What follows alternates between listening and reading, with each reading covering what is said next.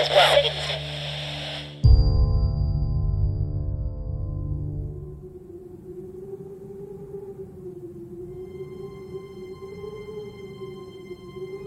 المكان تورونتو كندا الزمان ليلة باردة من ليالي فبراير الحدث لم يحدث شيء بعد لماذا تسألون؟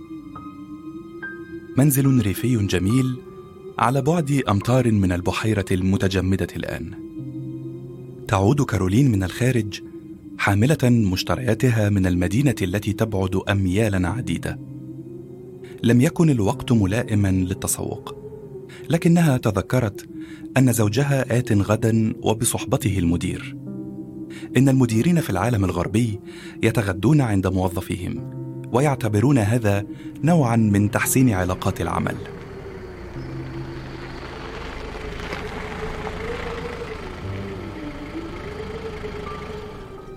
تضع سيارتها في المرآب ثم تحمل كيسا عملاقا يحوي كل ما يخطر ولا يخطر على بالك من أطعمة لا بد منها لإعداد وجبة الغداء. تطوح بحذائيها عند المدخل ثم تركل الباب بطرف كعبها وتتقدم إلى داخل الشقة الواسعة. الإضاءة خافتة لكنها تتبين المطبخ. تضع ما تحمله في كثير من عناء هناك. تضيء النور الكهربي. تفتح الثلاجة. ترص ما معها من معلبات ومغلفات في أماكنها الملائمة. البرد شديد حقا. ياه البرد ده وهي الدفاية كمان هتاخد وقت لحد ما تدفي البيت تاني. تخرج إلى غرفة المعيشة وتضغط على زر جهاز الريموت كنترول الخاص بالمدفأة. الدفء يزحف ببطء في المنزل الخاوي. مش لو كنت خلفت كان زمان البيت ده فيه شوية روح بدل ما أنا قاعدة لوحدي كده كل ما جورجي يسافر. لماذا لم ترزق بأطفال؟ سؤال هو نوع من الوقاحة من جانبنا ومن جانبها. إن العيوب الخلقية في الرحم تحدث كثيرا. كانت كارولين معلمة. لها وجه مريح وإن يكن بعيدا عن سحر الأنوثة. وجه أم طيبة أو صديقة لطيفة. وعويناتها السميكة تجعلها كرجل عجوز لطيف المعشر. كانت الأمومة تناسبها كأنما خلقت لها لكنها لم تستطع أن تصير ما يفترض أن تكونه وهي ذي حياتها ولت كشمعة تذوب دون أن يشعل أحدهم شمعة أخرى منها. لكنها على كل حال لم تكن في مزاج رائق للاسترسال في خواطر الرذائل النفس هذه. عليها أن تبدأ الإعداد لمأدبة غد. يجب تتبيل اللحم وتقطيع الخضر وإعداد الأطباق الطاقم الذي لا تستعمله إلا مرة كل عامين ارتدت بيجامه صوفية واتجهت إلى المطبخ ولم تنسى أن تفتح جهاز التلفزيون الموجود هناك على سبيل سماع صوت آدمي معها في المنزل الواسع They really aren't. Thanks very much, Mr. Knopf. Aren't you two forgetting something? عثرت شرطة تورنتو صباح اليوم على جثة ضحية جديدة. وقد أشار رئيس الشرطة إلى أنهم وجدوا الجثة في المنتزه العمومي وقد غطتها الثلوج. وأشار في تقرير مفصل أن يا ساتر إيه الرعب ده؟ وايه اللي يخلي راجل في سنه يخرج بره لوحده في البرد ده؟ لا لا لا أنا ما بقتش أتحمل الأخبار دي خالص. مش مش يمكن يكون انتحر؟ لكنه لم ينتحر بالتأكيد. نظرت إلى الشاشة نظرة عابرة لترى صورة باسمة للضحية. رجل في منتصف العمر. كاد رأسه يخلو من الشعر. يرتدي معطفا وربطة عنق وينظر للكاميرا في مرح كأنما يقول إيه ده؟ أنتوا بتصوروا؟ مش كنتوا تقولوا يا جماعة؟ أنا لو أعرف اللي هطلع في الأخبار عشان اتقتلت. قلت لبست الجرافطه الرصاصي.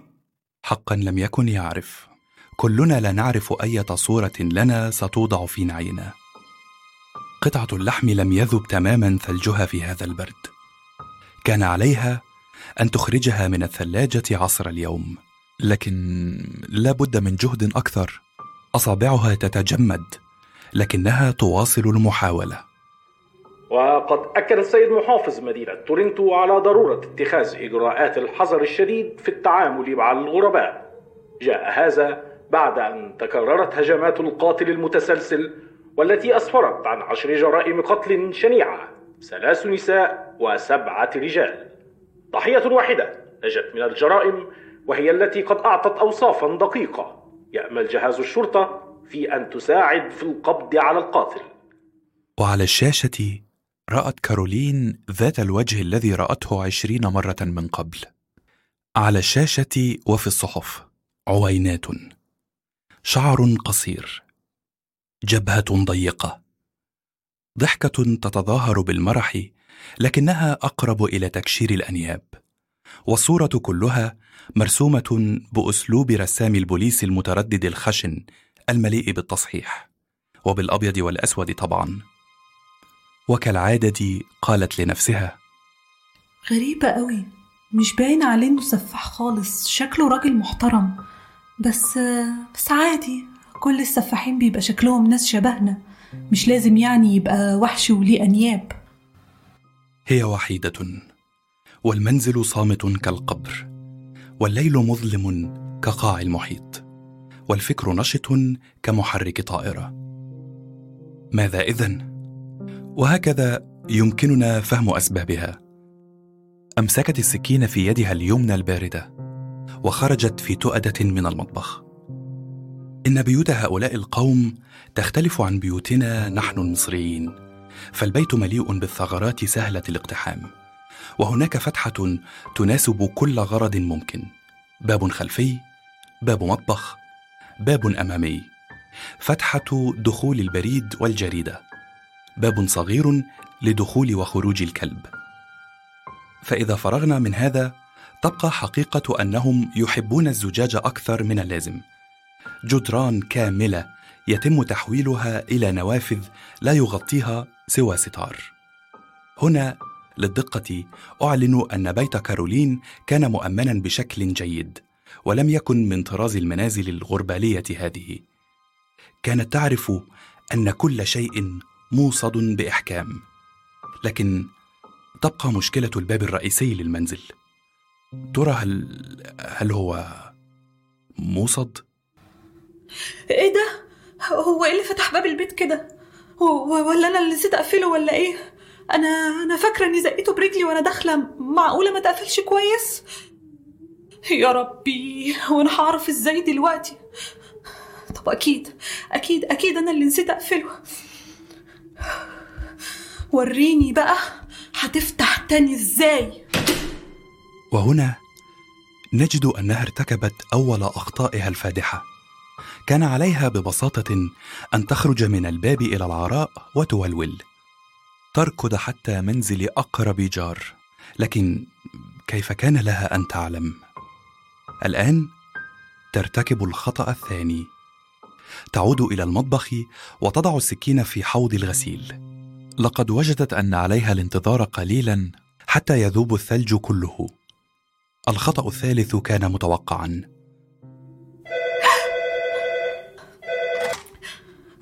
ألو؟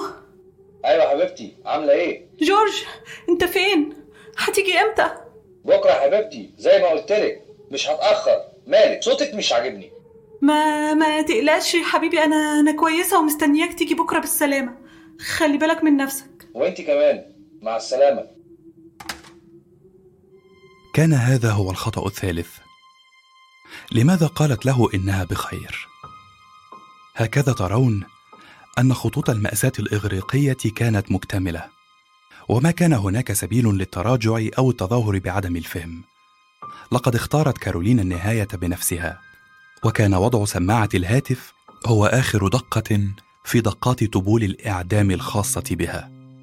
والآن يرفع الرماة بنادقهم ينتظرون الإشارة كي. وغادرت كارولين المطبخ. وقد عزمت على أن تظفر بحمام دافئ قبل أن تنام. خرجت إلى غرفة المعيشة حين لاحظت شيئا غريبا. لقد أغلق أحدهم جهاز التدفئة. و- والطقس بارد حقا. هي لم تفعل فمن فعل؟ لا بقى. أنا المرة دي متأكدة إني فتحت الدفاية. ثم شمت رائحة التبغ وفهمت أن هناك من كان يدخن في هذه الغرفة منذ دقائق. وأعجزها الذعر عن فهم معنى هذا. إيه إيه ريحة السجاير دي؟ هي جت منين؟ باب واحد. نسيته صاحبته مفتوحا لمدة نصف ساعة. وكان هذا كافيا كي يجده السفاح ويدخل. باب واحد. مين؟ مين؟ من هنا؟ ومن ركن الغرفة المظلم أتى الصوت. اهدي شوية يا مدام. مش كده؟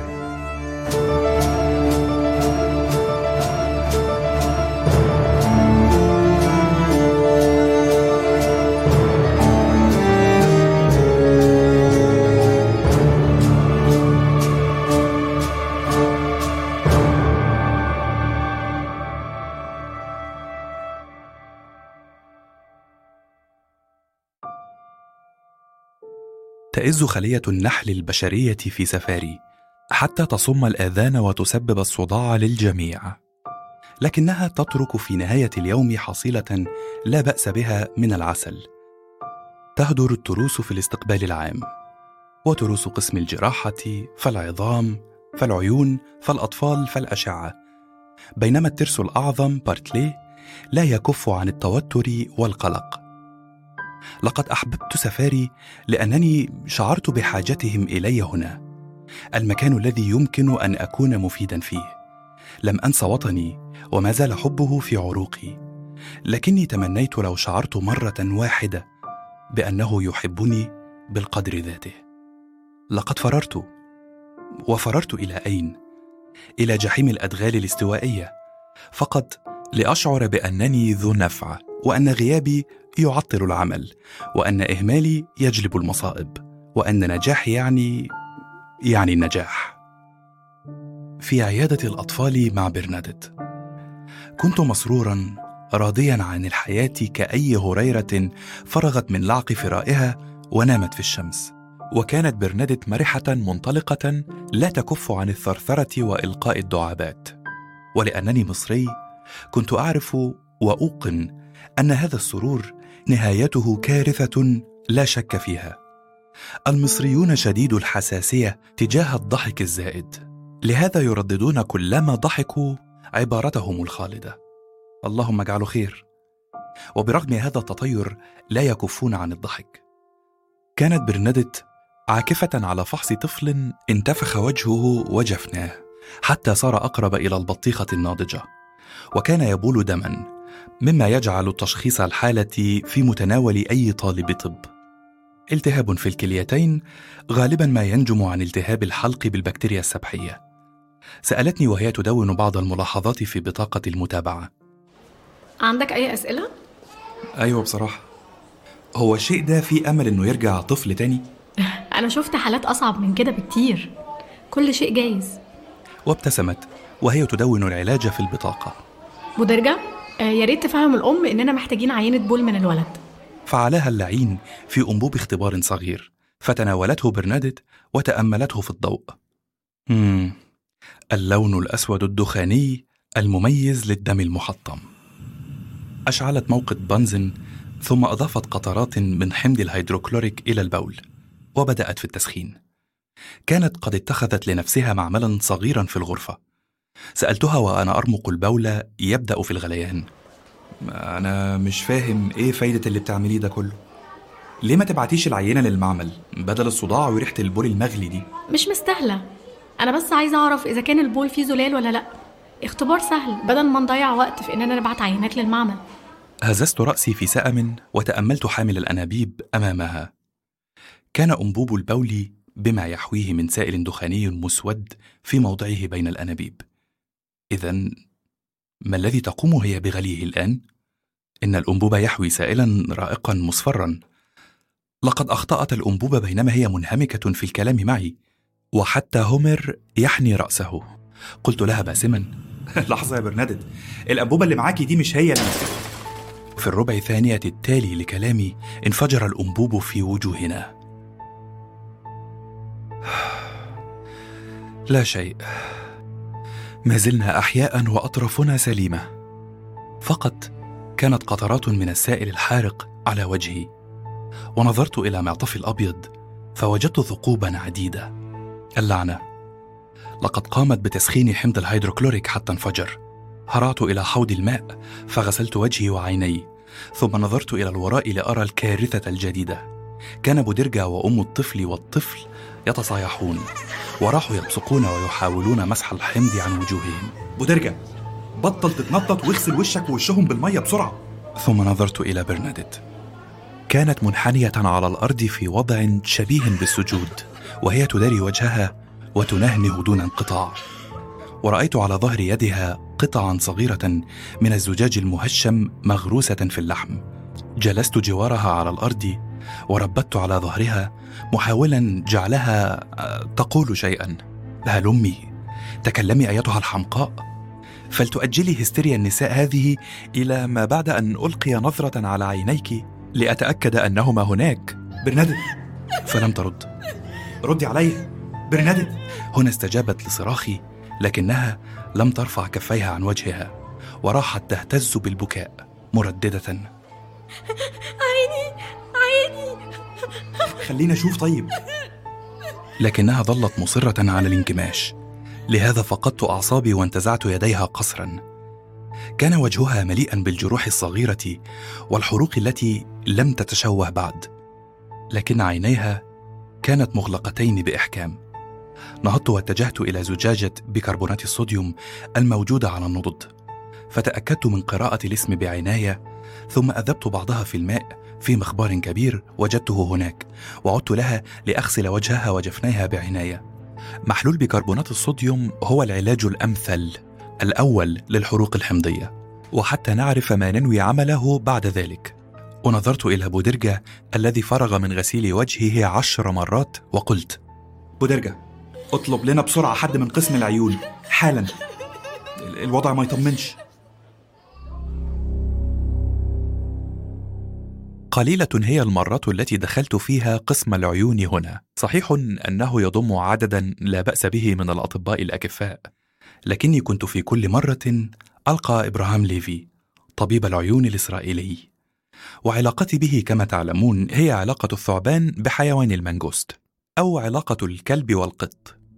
وإذ جلست برناديت الدامعة فاتحة عينيها الحمراوين بينما ليفي يتفحص الأمور بمنظاره جاء لنا جراح أمريكي شاب ليلقي نظرة على جروح وجهها ويبدو أن بارتلي أرسله بعدما عرف بالحادث. سألت في هلع هي الجروح دي هتسيب أثر؟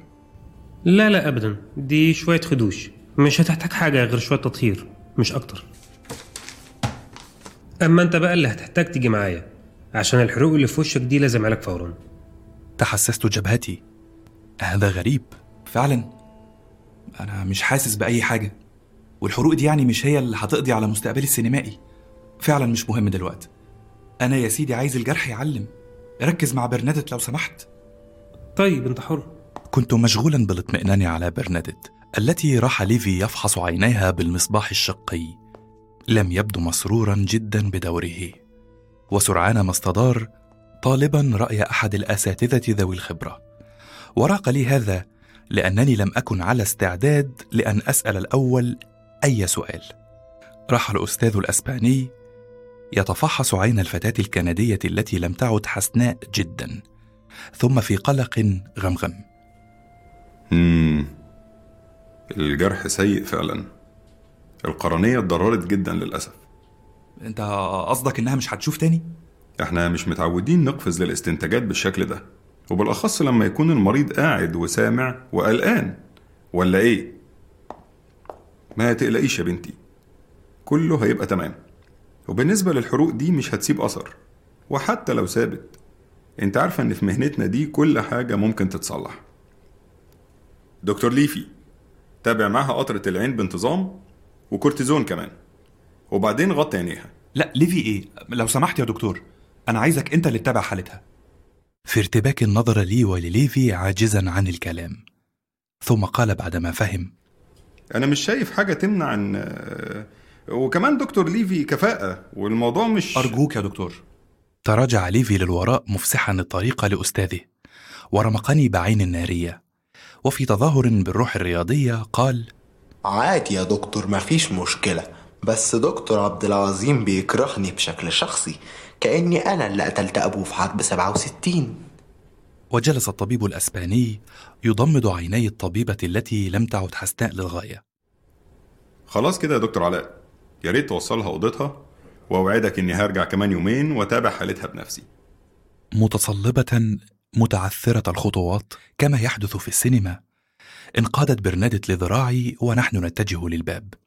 خيل لي أنني سأشحذ بها مرددا ساعدوا العجز يا ولاد الحلال. خاطر مضحك لكنه غير مناسب طبعا. برنادت يا صغيرتي هل سترين من جديد؟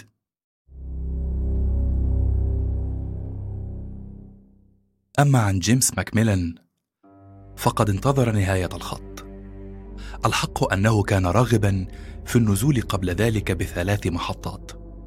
لكن الألم الذي بدأ يتحرك في صدره خلف عظمة القص جعله لا ينهض.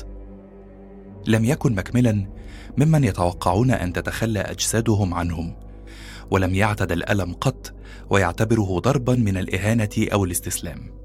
لهذا حين شعر بالألم يعتصر فؤاده كقبضة عملاق خرافي كان رد فعله الوحيد هو أن تجاهله أو حاول. ثبت قدميه في الأرض وضغط على أسنانه واحتشدت قطرات العرق على جبينه. سينتهي كل هذا. سينتهي. لا تحدث ضوضاء. كذا راح يردد لنفسه وهو يحاول أن يبدو طبيعيا. بالطبع كان في الوضع الذي يسميه الأطباء بوضع انعدام الحيلة المميز للنوبات القلبية. وامتلأت راحتاه بالعرق. لكن شيئا ما في أعماقه. قال له إن الأمر سينتهي سريعا. سينتهي. هو موشك على الانتهاء. أخيرا هدأ الألم. حمل آخر جنود الألم عصاه ورحل. تاركا سهولا شاسعة يملأها الإعياء والإرهاق. لهذا نام. بضع دقائق نامها في وضع الجلوس. وحلم في أثنائها بأن حياته كلها خط حافلة يدنو من نهايته. وقد حان وقت النزول الآن. يا أستاذ. ها؟ أنا فين؟ اصحى يا أستاذ. هو أنا نهاية الخط يا أستاذ خلاص. آه آه. أنا آسف. هبط الدرجات إلى الشارع المظلم البارد ودس راحتيه في جيب المعطف. ورأى البخار يتصاعد من فمه كبالونات الكلام في القصص المصورة. هذه الليلة هو في أمس الحاجة إلى الفراش الدافئ الوثير. عله ينسى أن أول ذبحة صدرية أصابته اليوم. إيه ده؟ أنا سرحت قوي شكلنا طلعنا بره تورنتو أصلا. دي المنطقة الصناعية تقريبا. ياه يا دي الغباء. إيه اللي نزلني من الأتوبيس. ما أنا كنت ممكن أقول للسواق إني هرجع معاه. هروح إزاي أنا دلوقتي من الصحراء اللي أنا فيها دي؟ هل يمشي لذلك المصنع الافتراضي؟ تبا. إنه بعيد كأنما هو في عالم آخر. والمشي له يقتضي قطع ساحة شاسعة مظلمة لا تدري ما تدوسه قدماك فيها. يمكنك بسهولة أن تقع في مجرور مفتوح أو تدعس ذيل كلب غاف لن يكون رد فعله سهلا. يا للبرد. يا للبرد. وكان يهاب المشي. لقد قرأ كثيرا عن الأشخاص المصابين بداء الذبحة حين يمشون في البرد بعد العشاء. كلها عوامل كافية لحفر قبره. كان هناك ضوء ضوء سيارة قادمة من بعيد.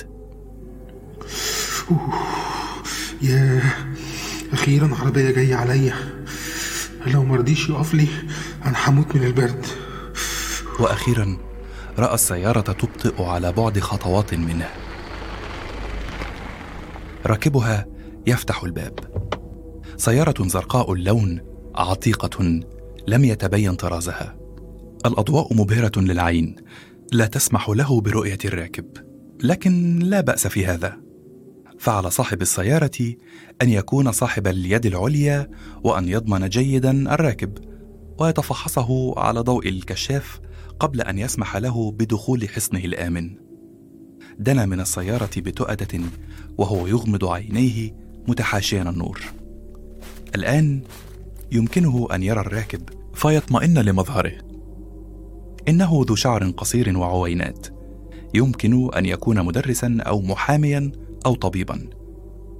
كان يرمقه في نوع من التوجس. وراق هذا لمكملا.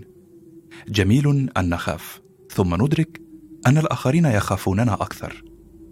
انحنى والبخار يعلن عن لهاثه أنا آسف جدا يا فندم بس أنا تايه ومش عارف أنا فين بالظبط ولا عارف حتى أروح. وأنت ساكن فين؟ في جربو أعتقد إنها بعد ثلاث محطات من هنا. لا أربعة بس مش مهم هي على سكتي. اتفضل. مش عارف أشكرك إزاي بجد. أنت أنت أنقذتني فعلا. وانطلقت السيارة في الطريق المظلم نحو جريبو. يا لها من ليلة. ليلة تبدأ بذبحة صدرية وتنتهي بالتوهان يا لها من ليلة.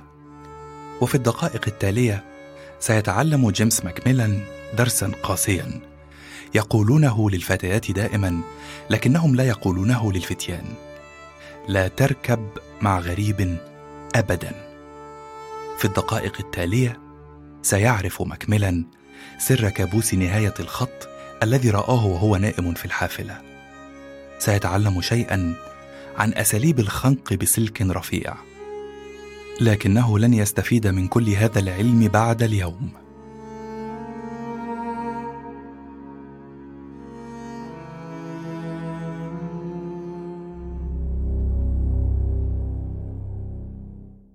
تفحص عينيها بالمصباح الشقي محاولا أن يضيع وقتا قبل أن يحتاج إلى الكلام. وهي مهمة ثقيلة كما نرى. لكني من دون أجهزة كنت أدرك معنى ما اراه لقد تشوهت قرنيتا عيني برناديت وغطت كل منهما سحابة بيضاء رمادية متسخة أشبه بزجاج سيارة قذفه صبي شقي بكوب من الجيلاتي. كانت تتعرف النور حين تراه وبصعوبة استطاعت أن تعلن أن عدد أصابع ليفي أمام وجهها هو ثلاثة. بدا لي هذا جيدا وإن كان العدد الصحيح هو أربعة. أخيرا نهض البروفيسور الأسباني رودولفو شافيز متثاقلا وجلس وراء مكتبه وقال منتقيا كلماته. الموضوع واضح. للأسف ما قدرناش نمنع تشوه القرنية.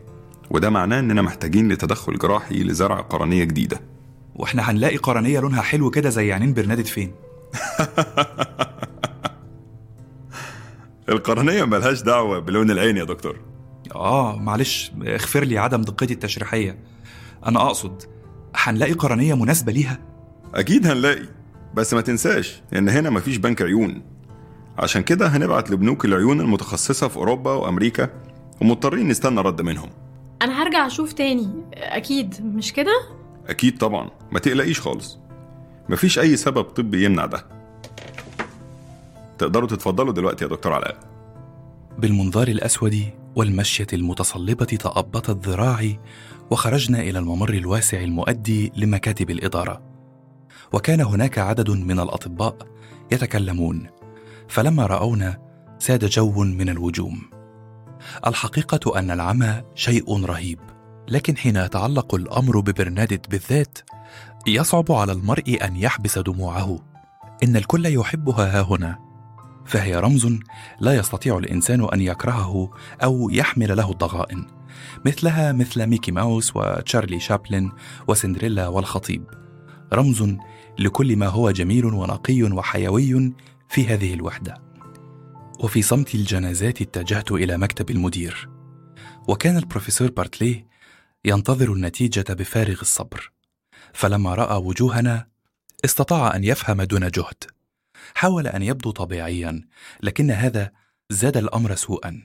ككل هؤلاء طيبي القلوب الذين يتظاهرون بأنهم أكثر قسوة وأكثر عملية مما هم. وفي نهاية الجلسة الكئيبة التي أشعر فيها برنادت بمأساتها أكثر بمراحل قال أنا عايزك تطمني جدا يا برنادت نظام التأمين هنا في سفاري بيغطي علاج كل الدكاترة اللي بيصابوا أثناء عملهم. إحنا كلنا جنبك لحد ما ترجعي لنا بالسلامة مرة تانية. ثم ضغط على زر جهاز الدكتافون طالبا السكرتيرة وأردف بينما الأخيرة تفتح الباب وتقف في تحفز مهذب. أنا هبعت فورا لمراكز زراعة العيون ونعرف إذا كنا هنعمل العملية هنا ولا بره وهطلب من شيلبي إنه يدور في الإنترنت عن قاعدة معلومات زرع الأعضاء. وابتسمت في وجه برنادت ابتسامة لم ترها لكنها أحستها. دفء الابتسامة قد ينتقل في الفراغ أحيانا. وكنت قد اعتدت التردد على غرفة برنادت في الآونة الأخيرة. ما كان هذا ديدني لكن الظروف جعلتني أتجاهل تحفظي. ومثلي فعل كثيرون وكثيرات من الأطباء هنا. اعتاد بسام التونسي أن يحمل لها شرائط الري الصاخبة وكان كالعادة يرفع صوت الكاسيت إلى حد إصابتنا بنزف مخي. لكنها كانت تحب ذلك وهذا كاف. أما أنا فكنت أجلس على الموكيت الوردي المميز لغرفتها وأقرأ لها أبياتا من أنت وأنا وهو ديوان بالفرنسية لم أستطع أن أحبه قط برغم شهرته الساحقة. إن فرنسيتي جيدة لكنها توقفت عند مرحلة فهم الأدب ولم تصل لمرحلة تذوق الأدب. وعلى كل حال كانت قراءتي الرديئة تملأها سرورا وهذا كاف. أحيانا كانت طبيبة فرنسية تجيء لتثرثر معها وفي مرة جاء ليفي ليطمئن لكني سددت باب الغرفة في وجهه وقلت إنها بحاجة إلى الراحة.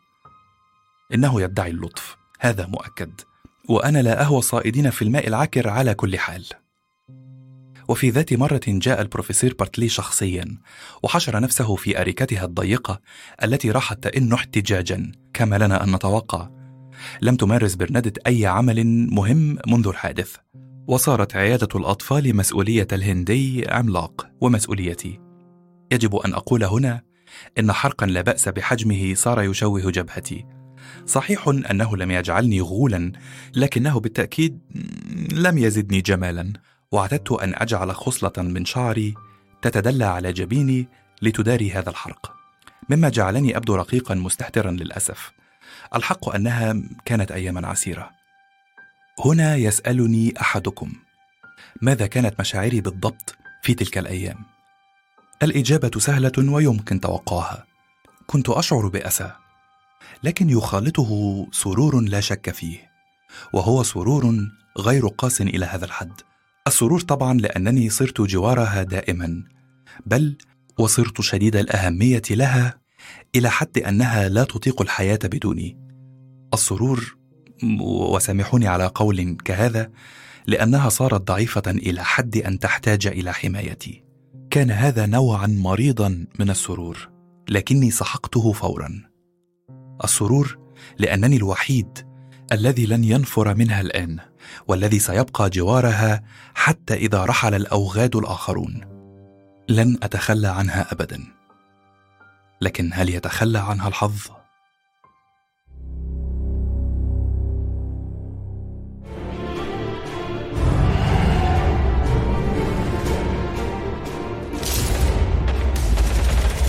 على الشاشة كان المسخ القادم من منشوريا قد أوشك على الفراغ من مهمته القذرة. جعل الحياة عسيرة بالنسبة للأبرياء.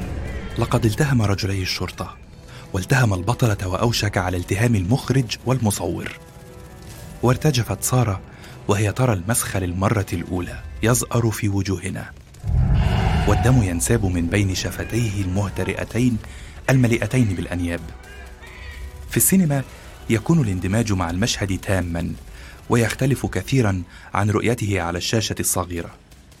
مدت يدها في عصبية باحثة عن بعض الاسترخاء فاصطدمت بمعصم الرجل الجالس جوارها.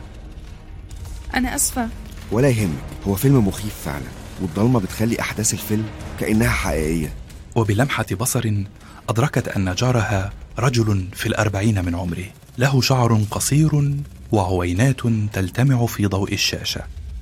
وعاد يواصل مشاهدة الفيلم وقد ترك في نفسها انطباعا لطيفا مهذبا لا بأس به. الآن يحاولون على الشاشة قتل المسخ باستعمال الديناميت والطلقات الحارقة لكنه ككل وحوش السينما يأبى أن يموت. وتدور بضع كلمات في أثناء المشاهدة ثم تأتي تترات النهاية فينهض ويبتسم لها برقة. يا ترى أقدر أعزمك على فنجان كاكاو دافي؟ مفيش مانع. تأكد لديها الانطباع الحميم والدفء الذي يشعه من حوله. كانت سارة تعاني الوحدة. لقد تخلى عنها زوجها كي يتزوج سكرتيرته. راحت تحكي له كل ذلك بينما يحتسيان الشوكولاتة. كنا قاعدين بنفطر وما لقاش غير وإحنا بنفطر عشان يقول لي إنه حاسس إن جوازنا جواز فاشل جواز ميت ومستحيل إننا نحيي الموتى. قعد يقول كلام اهبل زي إن الواحد بيعيش مرة واحدة وإنه تعرفه على السكرتيرة جه متأخر شوية وهو مش هيضيع الفرصة دي. وكلام بقى من عينة انتي لسه جميلة وألف واحد يتمناكي أنا بصراحة بعدها اتعلمت أعيش لوحدي وبطلت أتوقع أي حاجة من أي حد. كان الغريب رقيقا وقد أصغى لها باهتمام وهي تحكي له كل هذا. أصغى إليها باهتمام وقال أشياء مماثلة عن نفسه وكانت تعرف أنه معذب. هذا واضح من عينيه المهزومتين في بسالة وروح رياضية عالية. ومن السهل أن يحب المرء المهزومين الباسلين. وبعدما فرغ قدح الشيكولاتة كانا قد صارا صديقين للأبد. معاكي عربية؟ لأ وانت؟ معايا. مش بعيدة خالص. راكنها جنب السينما. على الأقل مش هضطر أركب الأتوبيس.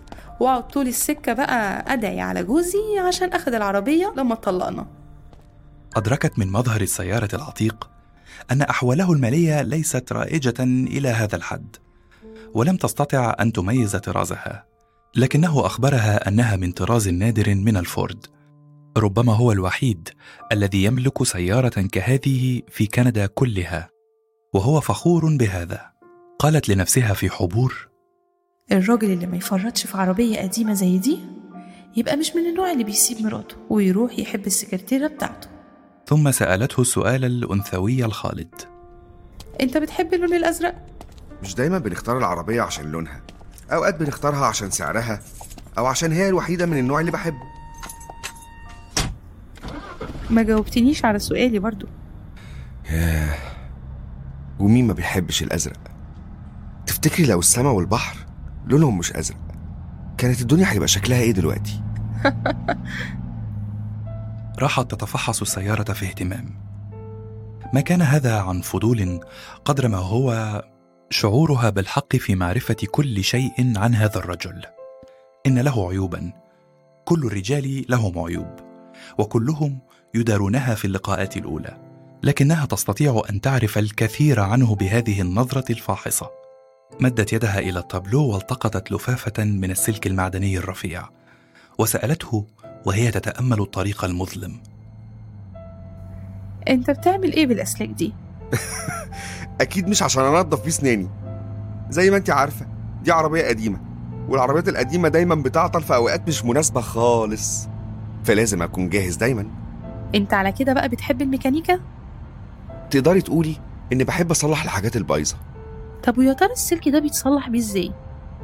الحاجة لما بتبوظ وقتها بس بتكتشفي إن أي حاجة معاكي بتبقى مفيدة حتى لو كانت حتة سلك مفك أو حتى مسمار في الظروف اللي زي دي لازم نشغل خيالنا آه فهمتك بس ثواني إيه ده؟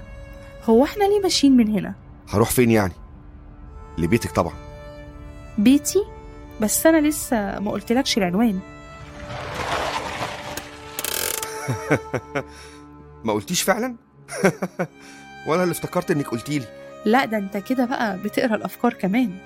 أفتكر فعلا إني أعرف اللي زيك بيجوا منين. واللي زي دول بقى بيجوا منين؟ جيتي جيتي من حيث تنام النسور. يا سلام! حيث تنام النسور. لا تنفع عنوان دي. ويا ترى النسور بتنام فين؟ هنا.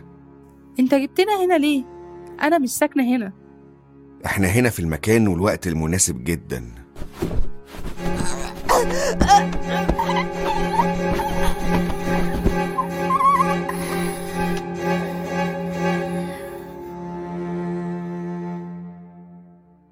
حقا كل الرجال لهم عيوب. وفي اللقاء الأول عرفت سارة مبكرا جدا عيب هذا الغريب اللطيف. إنه يهوى الميكانيكا واللون الأزرق وخنق الفتيات بسلك معدني رفيع. وهي هواية غريبة بعض الشيء. كل الرجال لهم عيوب لكن هناك عيوبا لا يمكن التسامح معها أو تجاهلها. بعد شهرين أعلنت برنادت أنها عائدة إلى كندا لتمضي الأشهر الثلاثة التالية بانتظار الجراحة. كانت مصرة على أن تجريها في كندا، حيث يوجد بابا وماما، وحيث تستطيع أن تطمئن للجراحين. فهمت منطقها، فأنا نفسي أرفض أن يجري لي طبيب غير مصري جراحة. يخيل لي أن اللحم المصري لا يستجيب إلا لمبضع جراح مصري. من حق برنادت إذن ألا تسلم عينيها إلا لمبضع جراح كندي. أما عن فترة الأشهر الستة فقد علمت أنهم لا يجرون زرع القرنية إلا بعد فترة استقرار كاملة مدتها ستة أشهر لا تلتهب فيها العين ولا تمرض. وجاء بابا إلى الكاميرون ليعود بها إلى الوطن. رجل الأعمال الكندي مايكل جونز يصل إلى سفاري باحثا عن طفلته التي لم تعد ترى تقريبا ومن اللحظة الأولى شعرت بمقت شديد للرجل فهو في منتصف العمر يبدو كأنه تزوج مبكرا جدا متأنق إلى حد يحطم الأعصاب وأنا أمقت الآباء المتأنقين أكثر من اللازم لأني أشعر أن هذا على حساب أبوتهم ثم هو معتد بنفسه ينظر للجميع نظرة تعال سمجة ولا يصافح أحدا أبدا كان يتصرف بطريقة عملية متعجلة لا تخلو من قلة الذوق والجليطة كأن يقول أوكي هل أعددتم كل شيء؟ إذا يمكنني أن أخذها الآن. بابا أحب أقدم لك علاء. ده يعتبر أقرب صديق ليا هنا في الشغل. فعلا؟ ده أقرب صديق؟ يبقى مش كان المفروض تخلي بالك منها أكتر من كده؟ ثم أدار ظهره لي ليواصل الكلام مع بروفيسور بارتلي. قولي إيه رأيك في بابا؟ لطيف مش كده؟ ده لطيف جدا. لطيف زي الملينات لمريض الإمساك بالظبط. ناس كتير بيعجبوا بيه وبيمدحوه بس أول مرة أسمع مجاملة من النوع ده. بس غريبة يعني إن أنت ما خدتيش أي جينات من الراجل ده. أكيد أمك كانت ملاك بيمشي على الأرض. ده صحيح. بابا كان نفسه إني أفضل جنبه على طول. كان عايز يختار لي شغلي وجوزي وكل حاجة. بس أنا اللي نشفت دماغي علشان عايزة أبقى دكتورة. كان هيتجنن. ولما عرف إني عايزة أشتغل في أفريقيا الاستوائية كان هيحصل له حاجة فعلا. كل اللي قاله لي ساعتها هو عايزة تسافري فين؟ هترجعي لنا بمرض الجذام أو الجرب. ده لو ما أكلتكيش الأسود قبلها. أرجوك يا بابا سيبني أجرب. أرجوك. أنت حرة. بس خلي بالك لو هتعملي اللي في دماغك يبقى تعملي حسابك هتعتمدي على نفسك تماما. مفيش أي دعم مادي من ناحيتي. وجاءت برنادت إلى سفاري وقد تحلت بكل ما هو جميل في أمها وتخلت عن كل ما هو مقيت في أبيها. تعاملت في مرح ودون تعال وانحنت لتداوي جروح الأطفال وسقط قيئهم على معطفها الأبيض الأنيق فلم تتأفف. كانت سعيدة. سعيدة حتى قررت أن تغلي حمض الهيدروكلوريك لتتأكد من خلوه من الزلال. محدش يقدر يفهم بابا قدي رغم إنه طيب جدا زي الأطفال بالظبط. طيب وأمك قدرت تفهمه؟ للأسف ما قدرتش. عشان كده انفصلوا من عشر سنين تقريبا. لكني لم أستطع إبعاد الفكرة الرهيبة عن ذهني. صورتي وأنا جالس في صالون دارهم بأونتاريو مع الحجة أقدم تقريرا عن ظروف المادية لأبيها وهو يصغي في ملل وفي عينيه نظرة اتهام صامتة. حقا. ستكون مهمة صعبة نوعا حتى لو اشتريت علبة شيكولاتة من جروبي قبل الزيارة. ثم من قال إنها ستقبل.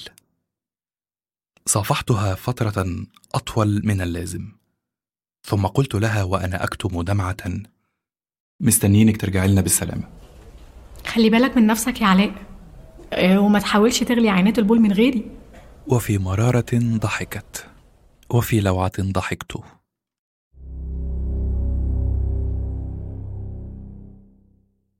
قال لي بسام وقد لاحظ عصبيتي وضيق صدري واكتئابي الدائم. وقد يجمع الله الشتيتين بعدما يظنان كل الظن ألا تلاقيا. نظرت له في حيرة. واضح أنني صرت أحمل لافتة على جبيني تقول بكل اللغات الرجاء عدم الإزعاج. أنا متضايق لرحيل برناديت قال لي وهو يتأبط ذراعي نحو غرفة العمليات الجراحية حيث كان موعدنا اليوم. ما هي برناديت أكيد هترجع مرة أخرى. فين المشكلة؟ وممكن ما ترجعش. مش يمكن الأخ مايكل جونز يقدر يقنعها بالجواز بعد ما ضيعت وقتها وسط المجانين اللي هنا؟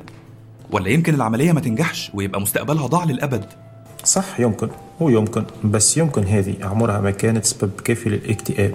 هي ممكن تكون سبب للقلق لكن مش للاكتئاب. وبعدين أنت أصبحت بخيل برشا هذه الأيام. كدت أسأله عن مظاهر بخلي.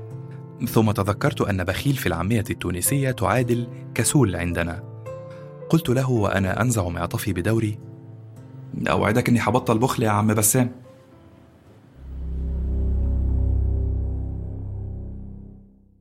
اشتروا صابون إليجانس اشتروا يا شوية أغبياء. عمال ألف على البيوت من الصبح وأخبط على باب ده وعلى باب ده وأقعد أعيد وأزيد في نفس الكلام وأقول قد إيه الصابون ده مفيش زيه وهو أصلا ريحته مقرفة. واللي يقفل الباب في وشي ولا اللي تطلع لي تهز راسها وتقول لي متأسفة قوي بستعمل صابوني ومتعودة عليه وما بحبش أغيره. لما طهقت اشتروا صابون يا شوية بخلة وانضفوا. لابد أن البائع المجول قد فكر في أشياء كهذه وهو يرفع إصبعه ليقرع جرس ذلك البيت في تورونتو وهو بيت ككل البيوت في الجيرة. حديقة منزل من طابقين صندوق بريد وسيارة زرقاء عتيقة. بعد دقائق فتح الباب وتأمل صاحب الدار البائع. كان البائع يبدو كبائع. كلهم يرتدون قبعة وسترة مزخرفة بالمربعات وكلهم ينساب عرقهم فينزعون القبعات لتظهر الرؤوس الصلعاء وكلهم يحملون ذات الحقائب التي تشبه حقائب المزينين عندنا في مصر. أما صاحب الدار فكان يبدو كمحام أو معلم أو طبيب. له جبهة ضيقة وشعر رأس قصير وعلى أنفه عوينات غليظة نوعا. مساء الخير يا فندم. تحب تجرب معانا صابون مختلف مش زي أيس؟ إيه ده؟ أنت بتبيع صابون؟ أيوه يا فندم. غريبة دي. مش فاهم وجهة نظرك يا فندم. أنا عمري ما شفت حد بيبيع صابون قبل كده. محدش يعني بيستنى الصابون يجي له لحد عنده. اللي عايزه هيروح يشتريه. وبعدين يعني أهو كله صابون مفيش فرق ما بينهم. أمال أنا هنا بعمل إيه؟ عشان أوضح لك الفرق ما بينهم. آه، بس اسمح لي هي المدام موجودة جوه؟ لا. أنا عايش لوحدي. جميل جدا. هنقدر ناخد راحتنا في الكلام. حضرتك الصابون ده مصنوع يدويا من أفخر أنواع العطور والدهون اللي شركتنا بتستوردها خصيصا من أفريقيا والهند. يعني حضرتك بص كده شم دي. والنهاردة بنقدم لك عرض ما حصلش. لو اشتريت معانا ثلاث صابونات بتاخد معاهم صابونة هدية. اسمع يا انت شكلك مرهق. تعال اتفضل اشرب حاجة ساقعة. وهو تكلمني أكتر عن الصابون السحري بتاعك ده. يا فندم ما يصحش. تعالى يا راجل. تأخر صاحب الدار بضع دقائق كانت كافية للبائع كي يلقي نظرة فاحصة وقحة على كل شيء، على الستائر الفاخرة، على البساط الإيراني السميك، على البيانو الأسود في الركن، على الصور الملونة التي تملأ الحائط وتمثل مراحل مختلفة في حياة طفل. في النهاية جاء الرجل حاملا كوبين من العصير البارد، فناول البائع واحدا وجلس أمام البيانو وهو يدير كوبه بين يديه. وسأله وهو لا ينظر إليه. ها احكي لي أكتر عن الصابون بتاعك. شكلك يا فندم فعلا مهتم بالصابون. الحق يتقال هو موضوع مهم فعلا. رشف البائع بعض الليمون. كان باردا شهيا وبرغم أن الطقس كان باردا فإنه ككل الباعة الجائلين كان يشعر بالحر طيلة الوقت. لهذا جرع جرعة كبيرة وقال. شايف حضرتك؟ الصابونة دي مخرومة من النص وده ليه؟ ده عشان يخلي اللي بيدوب منها ينزل لتحت وما يتراكمش عليها. عارف ده معناه إيه؟ معناه ان الصابونة دي عمرها أطول بثلاث مرات من أي صابونة تانية. مش بس كده وهتوفر لك فلوس كمان. لا انت شكلك بتقول كده بس عشان تبهرني. لا لا يا فندم دي فعلا بتعيش معاك هو, هو, هو أنا مالي مش عارف. ثم أدرك أن هناك شيئا على غير ما يرام. إن تركيزه يقل والكلام يبدو أكثر عسرا. كأن لسانه مربوط إلى فكه. وكأن عجبا حاول أن ينهض فلم يستطع. كأنه يأمر جسدا آخرا غريبا عنه. لا لا لا لا. ما تقلقش خالص. ده هتلاقيه من تأثير المخدر ولا حاجة. مخدر؟ مخدر إيه؟ مش عارف مخدر إيه؟ ما تبقاش عامل زي العيال الصغيرة كده. لازم يبقى في مخدر في عصير الليمون. بس شكله اشتغل بسرعة. وأنا محتاجك بقى متبنج قبل العملية. لكن البائع لم يسمع لحسن حظه العبارة الأخيرة.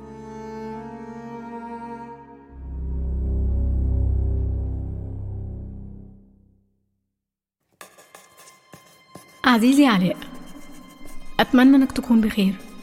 متشكرة قوي على الصور اللي بعتها لي بس للأسف ما قدرتش أشوفها. أخبار سفاري إيه؟ عاملين إيه مع الملاريا؟ يا ترى كم مريض إيدز اتوفى وكم مصاب بداء الفيل خف وأنا مش موجودة؟ الحياة بتستمر حتى وإحنا مش موجودين. دي الحقيقة اللي بكرهها ومش بصدقها بس هي الحقيقة للأسف. الحياة بتستمر لما نمشي. هتفضل السما موجودة والبحر موجود والأطفال هتفضل تضحك ومفيش أي حاجة هتقف علشان خاطرنا. أطباء العيون هنا في كندا بيقولوا إن حالتي مش ميؤوس منها والجراحة ميعادها كمان أسابيع. آه آه، بخصوص سؤالك عن توافق الأنسجة أنت يا علاء دايما بتنسى البديهيات. القرنية ما فيهاش أوعية دموية يعني ما فيهاش خلايا دم بيضة ممكن تهاجم النسيج المزروعة أو ترفضه. عشان كده التوافق مش مهم قوي ومعظم الجراحات اللي من النوع ده بتنجح. أنا بس مستنية حظي إن ألاقي حد متوفي جديد كان وصى إنه يتبرع بالقرنية في حالة وفاته. أنا مفتقداك يا علاء. أنت صديق حقيقي. الراجل الوحيد اللي مش كل ما بيشوفني بيبصلي ويسبلي عينيه. بعرف أبقى على طبيعتي معاك. المهم خلي بالك من نفسك يا علاء. وأوعدك إن هاجي قريب بعيون جديدة. برنادت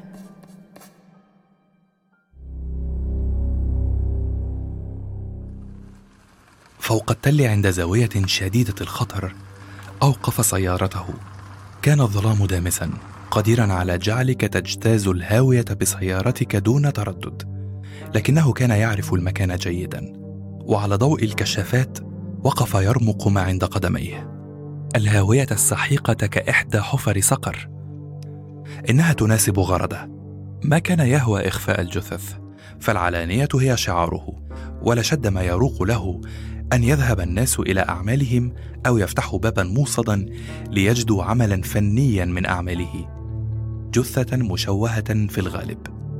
لكنه في هذه المرة كان يشعر بأن اللعبة قد انتهت. لم يجد في نفسه مزاجا للتقيد بحرفيتها في هذه المرة. فتور غريب يغمره تجاه الأمر برمته. لقد كان مجنونا حين شعر بمتعة في هذه اللعبة الجهنمية. واليوم لا يشعر سوى بما يشعر به الشبعان بعد مأدبة حافلة دسمة. إنه يجلس إلى المائدة منهكا تعسا عديم الحيلة يلوي المغص أحشاءه ولا يطيق أن يذكر أحد أمامه كلمة أكل مرة أخرى. فتح المقعد الخلفي وجر جسد عامل الهاتف النحيل. تصور هذا وضعه في المقعد الخلفي لأنه لم يجد في نفسه حماسة لفتح حقيبة السيارة وهو ما كان ليكلفه حياته لو أن شرطيا استوقفه في أثناء رحلته الطويلة. ما عاد يهاب شيئا. جر الجسد فوق الأرض الصخرية حتى أراحه على حافة الهاوية. ثم ركله ركلة واحدة فتدحرج كجوال البطاطس إلى أسفل. ربع دقيقة ثم سمع الارتطام. هذه جثة لن يجدها أحد. ربما بعد عشرة أعوام يجدون أسفل التل هيكلا عظميا لا يعرف أحد صاحبه ولم يعد لداره ليلتها. ظل يجوب الشوارع بسيارته عاجزا عن فهم سر حيرته. توقف عند ناد ليلي ليشرب شيئا. كانت هناك شقراء راغبة في اللحاق به وهي فرصة نادرة. إن عنقها طويل نحيل يصلح للخنق بشدة. لكنه ارتجف لمجرد الفكرة وشعر بغثيان شديد. ماذا حدث؟ هذه فرصة ما كان ليفوتها لو جاءته أمس.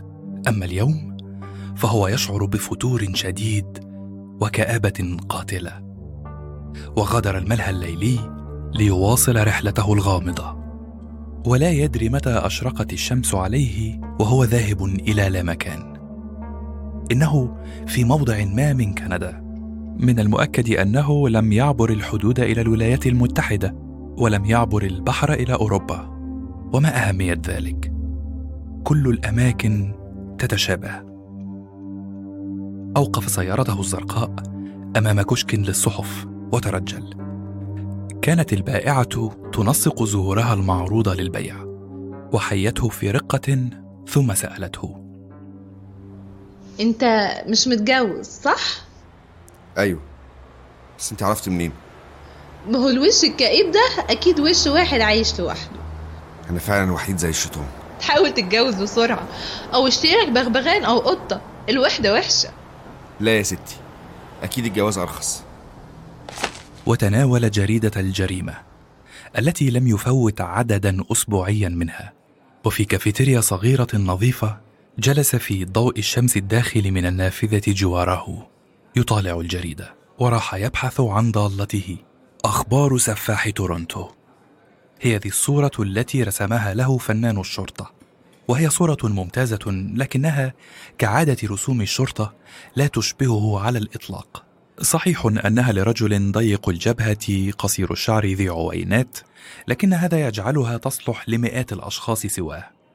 كل الرجال ذوي العوينات يتشابهون إلى حد ما. كانت الصفحات التالية مزدانة بصور خمسة عشر واحدا من ضحاياه.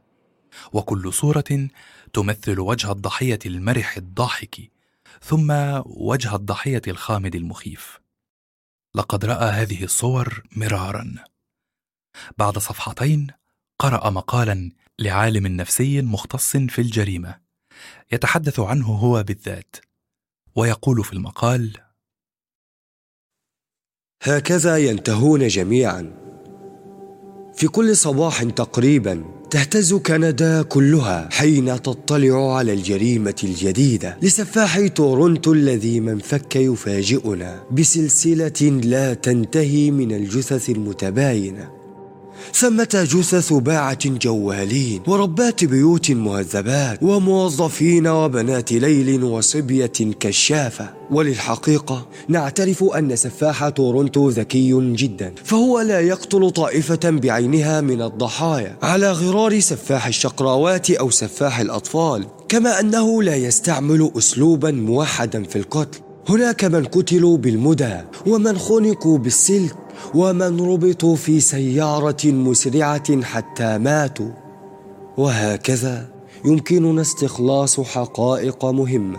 هذا السفاح لا يحمل ضغينة نحو طائفة معينة ولا يحمل ميلا عصابيا ما تجاهها.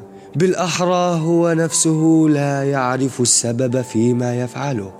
إن القتل بالنسبة لرجل كهذا هو ميل طقوسي شبيه بالطقوس الدينية. ولربما يتصور أنه مبعوث السماء للقتل وأن هناك تكليفا علويا له بهذا. إن السجلات تضم سفاحين عشوائيين كثيرين وكانوا جميعا يعملون من أجل الوصول لرقم معين من الضحايا. وبعد بلوغ هذا الرقم يشعر السفاح أن تكليفه العلوي قد انتهى وأن الوقت قد حان لإنهاء حياته. ما العدد المقدس بالنسبة لسفاح تورونتو؟ الله وحده يعلم. لكن من المعتاد ألا يزيد هذا العدد على عشرين. وحين نتأمل الرسم الوحيد الذي حصلنا عليه للسفاح نجد على قدر ما هو مبين أن سفاحنا رجل هادئ مسالم. طراز كهذا يوحي بأنه رأى قمعا كثيرا في طفولته لكن سفاحا كهذا يكون ذكيا حذرا كتوما. وهذا يثير الذعر لكنه لن ينسينا الحقيقة الحتمية. ثمة رقم سيصل إليه الضحايا ثم يتوقف السفاح عن القتل. بعدما انتهت رسالته عندئذ سيجده رجال الشرطة جثة هامدة. لقد اقتربت نهاية سفاحنا المزعوم. ربما الآن أو بعد خمس ضحايا آخرين. لكن تذكروا العدد المقدس. لن يتجاوز العشرين. في غل وغيظ اعتصر الجريدة بين أنامله وغمغم حاقدا. حمار كبير بيحاول يتفزلك وخلاص. لكنه كان يفهم كان يعرف. ستة عشر. لم يدري متى ولا كيف اختار هذا الرقم لكنه صحيح ولا مفر منه. ستة عشر. يحاول جاهدا معرفة لغز هذا الرقم. ستة عشر هو عمره عندما ماتت أمه في المتجر إذ أفرغ ذلك اللص رصاصة مسدسه. ستة عشر هو أول مبلغ سرقه. ستة عشر عاما هو عمر لويز حين رفضت أن يخطبها. ترى ما سر هذا الرقم؟ لا يهم لكنه قد تخلص من القتيل السادس عشر أمس ويبدو أنه وصل نهاية الخط. حقا لم يعد راغبا في أن يرى نهارا آخر وكالمنوم اتجه إلى سيارته وأدار محركها. الطريق السريع الذي تفضله الشاحنات العملاقة. اتجه إلى جانب الطريق وتوغل في الأشجار الكثيفة هناك حتى وصل إلى فسحة تسمح له بترك سيارته. هنا لن يجدها أحد عن قريب. ولو وجدوها فلا أهمية لذلك. فقط يريد أن يظل لغزا دائما يترك لهم طلسما أخيرا فالسيارة ستجعلهم يعرفون من هو. ترك أوراقه على المقعد الخلفي ثم أغلق الباب. وماشيا غادر ستار الأشجار إلى الطريق السريع أو ال highway كما يسمونه. كانت الشاحنات تندفع كالبرق حتى لا تكاد تتبين شكلها أو لونها. مع ضوضاء تصم الآذان لكنه كان قد اتخذ قرارا بلا رجعة. خطى بضع خطوات إلى منتصف الطريق. ثم وقف في ثبات أمام الجبال العملاقة ذات العجلات القادمة نحوه.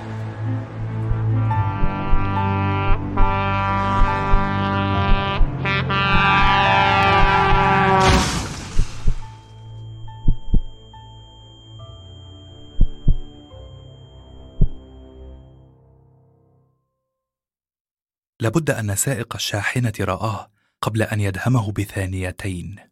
لابد أنه ذهل كأنما يعيش كابوسا لا ينتهي بالاستيقاظ. لابد أنه لم يجد وقتا كافيا ليدوس الفرملة. ولو فعل لانقلبت الشاحنة إلى جانب الطريق. لابد أنه قال شيئا ما قبل أن يختفي الجسد الواقف بعرض الطريق من أمامه. الوجه الوديع ذو العوينات. وجه محام أو طبيب. يختفي. ويتلاشى تحت عجلات الشاحنة.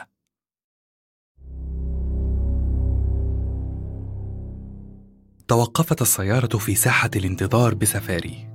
وفي هذه المرة لم يعد مجال للانتظام أو الالتزام أو ادعاء الوقار. ترك الجميع أشغالهم واندفعوا يركضون إلى حيث وقفت سيارة الوحدة القادمة من المطار. كانت جالسة جوار السائق. ويدها بعد تمتد إلى مقبض الباب. عندها لم تدري أن عشرة أذرع قوية حملتها لتطوح بها في الهواء على طريقة المرح الأوكراني الثقيل.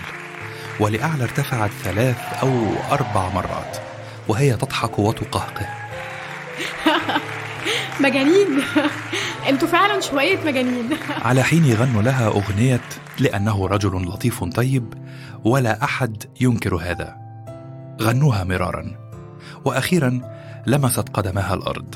الحق يقال إن شعبية برنادت لا هائلة في سفاري. فلو أنها رشحت نفسها لرئاسة الوحدة لصارت رئيسة بالإجماع. كانت أكثر جمالا وأكثر أناقة. فلا بد أن السيد مايكل قد ابتاع لها طاقما أو طاقمين من الثياب بعدما اشمأز من ثيابها السابقة. وكانت تضع منظارا أسود سرعان ما سقط منها وهي تطير في الهواء. فرأيت عينيها الزرقاوين الجميلتين تنبضان حياة وذكاء. لقد عادت برنادت الأولى لنا. صافحها الجميع وعانقتها صديقاتها. ثم جاء دوري في المصافحة طبعا. فاتجهت نحوها كاتما البركان الذي يدور في داخلي. هي تريدني صديقا ليكن. صفحتها في حرارة وابتسمت قائلا بر... وهي عبارة بليغة جدا كما ترى لأن ارتباكي منعني من تذكر طريقة نطق الحروف لكنها تؤدي الغرض على كل حال. فماذا سيقال في مناسبة كهذه سوى نحن سعداء بعودتك أو شيئا من هذا القبيل؟ وقد اختارت برنادة المعنى الذي فهمته فقالت شكرا يا علاء مش عارفة من غيرك كنت هعمل إيه. وتدحرج البروفيسور بارتلي قادما يهز طبقات شحمه فحياها في حرارة وقال كلاما فارغا كثيرا مما يقال في هذه الأمور. ثم صفق بيديه صائحا. آه يلا يا شباب سلمنا وهيصنا. كله يرجع على شغله. وانت يا برنادت اتفضلي معايا على مكتبي. وهخلي العمال ياخدوا بالهم من شنطك. كدت ألحق بهما لكن دكتور باركر مساعد المدير السمج نظر لي وذكرني في سماجة أن عمل اليوم في عنابر الجراحة. كنت أتمنى لو نسوا أمري ذلك اليوم لكن هذا الرجل لا ينسى. ثم إنني أمقت مهمة الغيار على الجروح هذه خاصة وقد رشحوا لي عنبر مردى الغنغرين بأنواعها. غنغرين جافة غنغرين رطبة غنغرين الغاز. كل موديلات الغنغرين التي لا يجمع بينها سوى أنها خبيثة الرائحة مقززة. تتمنى لو فقدت حاستي الشم والبصر قبل أن تتعامل معها. لكن هذا عملي. فلو لم أفعله اليوم فلن يفعله سواي. وفي المساء احتشدنا في الكافيتيريا حول كعكة سقيمة لا يمكن أن يصنع مطبخ سفاري أفضل منها. لقد ذقت يمك الجيش كما تعرفون لكني لم أذق في حياتي طعاما أسوأ ولا أبشع من طعام سفاري. كانت هناك كثير من زجاجات العصير والضحكات وقد تركز الاهتمام كله حول برناديت العائدة. تذكرت شعوري السابق يوم عدت من السجن بعد مقتل موزينجا لقد كان الحفل شبيها بهذا لكن برناديت عائدة من سجن انعدام الحواس وهو سجن فعلم مرير. ومثلي أنا كانت شاردة الذهن متبلبلة الحواس قليلا. وقد فسرت هذا بأنها مراهقة كحامل أنجبت توأمين من فورها. كان شلبي معنا وهي لفتة رقيقة من واحد يعتبر نفسه أبا الطب هو يرى أننا أقل من أن نعيش لا أن يجالسنا. كان إبراهام ليفي كذلك موجودا وراح يتظاهر بالمرح اللطيف وقد رسم على وجهه تعبير التواضع كأنما يقول هي ذي قد عادت لكم سالمة. لقد أتعبتنا كثيرا لكننا شفيناها كما ترون. قابلت نظراته بنظرات من نوع كف عن الفخر يا أحمق فليس لك أدنى دور في هذا. حقا إن علاقتنا هي نوع من عدم الاستلطاف المتبادل لكنها ليست حربا. وإن كنت أعرف أننا سنصطدم حتما وقريبا جدا. سألها بسام وهو يصب لها مزيدا من العصير. ألا صحيح يا برناديت؟ ما هو إحساس القرنية الجديدة؟ دي قرنية لسه ما جاش عليها تراب الصحراء الإفريقية ولسه ما شافتش الموت ولا الألم. القرنية الجديدة بتحسسك كأنك كنت راكب عربية إزازها متوسخ وحد جه نضفهولك كويس. نظرت إلى ساعتي ووجدت أن الوقت قد حان. إن سباتساني يريدني في غرفة الجراحة معه لأساعده في استئصال ورم سرطاني في معدة امرأة. وقد أبديت له دهشتي من اختيار العاشرة مساء لجراحة كهذه لكنه ضربني بقبضته المشعرة في صدري وصاح. هو ده الوقت المناسب للي ما بيحبوش الشمس زيي يا ولد. أنا ما بعرفش أشتغل والشمس بتحرق قفايا ونهضت لألحق به. هنا هتفت برنادت وهي تنهض. علاء لحظة لو سمحت. وبخطوات سريعة مشت إلى جواري. تاركة المحتفلين ينظرون لنا في دهشة مرددين بالأسبانية بالإيطالية بالفرنسية بالإنجليزية ما معناه بالتأكيد ماشية معاك يا عم أو يا بختك هو في إيه؟ علاء أنا شكلي اتجننت أكيد ما تجننتيش من الفرحة طبعا مش عارفة هو إيه بالظبط بس هو جنان المجانين بس هم اللي بيشوفوا حاجات طول الوقت مش كده؟ حاجات؟ حاجات إيه اللي بتشوفيها؟ الوش ده بشوف الوش ده. لا مش فاهم. طب بيعمل إيه الوش ده؟ ولا حاجة بيفضل باصص لي. وشكله عامل إزاي الوش ده؟ وش كبير بيبقى مالي المكان كله. آه فهمت. الأمر إذن يتعلق بالوجوه المحلقة في الجو وهذه الفتاة قد أصابها الخبال كما تزعم أو هي في الطريق إليه. قلت لها وأنا أفكر في الخطوة التالية. آه تمام. طيب إحنا هنبقى نكمل كلامنا بعدين بقى. لأن الوش الوحيد اللي أنا شايفه دلوقتي هو وش سباتساني وهو عايز يقتلني. ولم تكن هذه طريقة للتملص لأنني حقا قد تأخرت عن الرجل إلى حد الخطر. وحين ترى سباتساني غاضبا ضخما كالثور ويزأر كالبركان تتمنى لو لم تكن أمك قد أنجبتك. وتمنيت لها ليلة سعيدة على أن أراها غدا.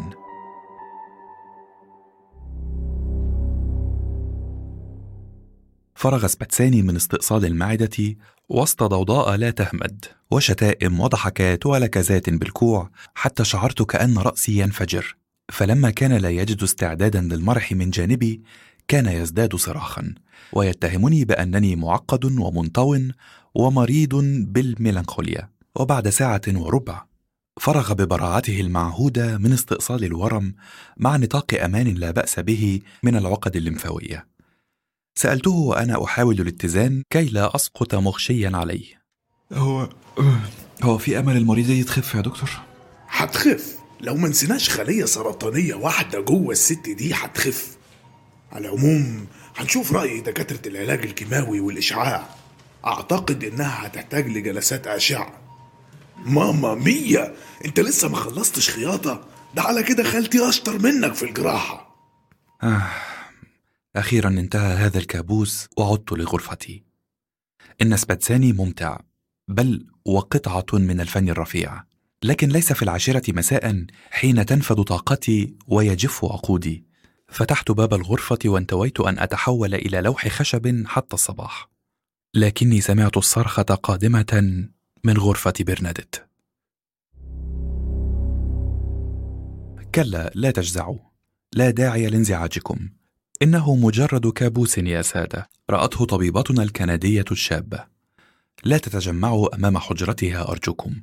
عودوا لأعمالكم أو لأسرتكم. كابوس هو يا سادة. ألا يرى أحدكم كابوسا؟ كابوس هو كالذي يزوركم لو التهمتم شيئا دسما على العشاء أو نمتم على ظهوركم أو شاهدتم فيلما من الأفلام إياها قبل النوم. كانت الغرفة مفتوحة وبها أربعة أو خمسة يطيبون خاطرها. واضح أنها صرخت أعنف صرخة دوت في سفاري منذ إنشائها لأن الطابق كله قد استيقظ مندهشا أو خائفا. دنوت من الباب فرأيتها جالسة على الفراش تولول وأدركت أن قفل الباب مهشم لأن من هرعوا لها ظنوها تذبح. وصاح صائح لا مشكلة يا شباب عودوا لأسرتكم لكني تجاهلته واجتزت الباب. وفردت الملاءة على ساقيها ثم دنوت منها وأنا أتساءل هل من الغباء أن أستفهم عن كابوسها؟ لربما كان من الحكمة أن أخرس وأكتفي بتهدئة روعها. رفعت عينيها الحمروين الدامعتين نحوي وكأنما لتريحني صاحت لحقني علاء! شفت وش جديد! هنا وقد صار لي دور في الموضوع شرعت في طرد كل هؤلاء الفضوليين بعبارات على غرار. انتهى الأمر يا سادة. لا مشكلة هناك. إلى آخره. أخيرا صرنا وحدنا في الحجرة. إيه يا برنادت؟ إيه موضوع الوش الجديد ده؟ أيوة بس المرة دي كان وش واحدة ست. وش واحدة تعرفيها يعني؟ ابدا ابدا ولا عمري شفتها. بس كان واضح زي الشمس. كانت شقرة وشعرها قصير كده. راسها معوجة لورا كده ومبرقة. ولسانها كان طالع بره. كأنها كأنها بتتخنق. وكان وشها كأنه متعلق في السقف وكل ما ادور وشي وأبص الناحية التانية ألاقيها برضو لحد ما صرخت وكسروا الباب عليا. وولعوا النور بعدها الوش اختفى. لم أجد ما أرد به عليها. فهذه الهلوسة أمر لا يمكن تفسيره سوى بأنها هلوسة. لا جديد هناك وكوابيسي أفظع من كل هذا على كل حال. طيب انت قادره تنامي دلوقتي آه متهيألي. طيب حاولي تريحي شوية. وفي الصباح عادت للعمل في عيادة الأطفال للمرة الأولى منذ الحادث. وكنت أنا مشغولا مع إشهارة في التخدير فلم ارها فيما بعد عرفت أنها تصلبت فجأة كأنما هي ترى الشيطان ذاته. ابعدي عني! وارتجفت فرائس بودرجا البائس حين رأى المشهد. فهو متعلم لكن ميراث العفاريت والأرواح لم يفارقه قط. وكان رأيه قاطعا. الأرواح الشريرة قد حلت بجسد دكتورة جونز وهكذا حملوها حملا إلى الاستراحة وقدموا لها مشروبا مثلجا وحاولوا أن يطمئنوها لكنها كانت ترتجف كورقة. جاءني بسام في غرفة الجراحة ليقول لي بلهجة عابرة. علاء برناديت تعبانة جدا في الاستراحة برا لو حابب تطمن عليها. نظرت له شزرا. لقد اعتبرني الجميع ها هنا العاشق الولهان الذي لا يفوت فرصة لتطيب خاطر معشوقته.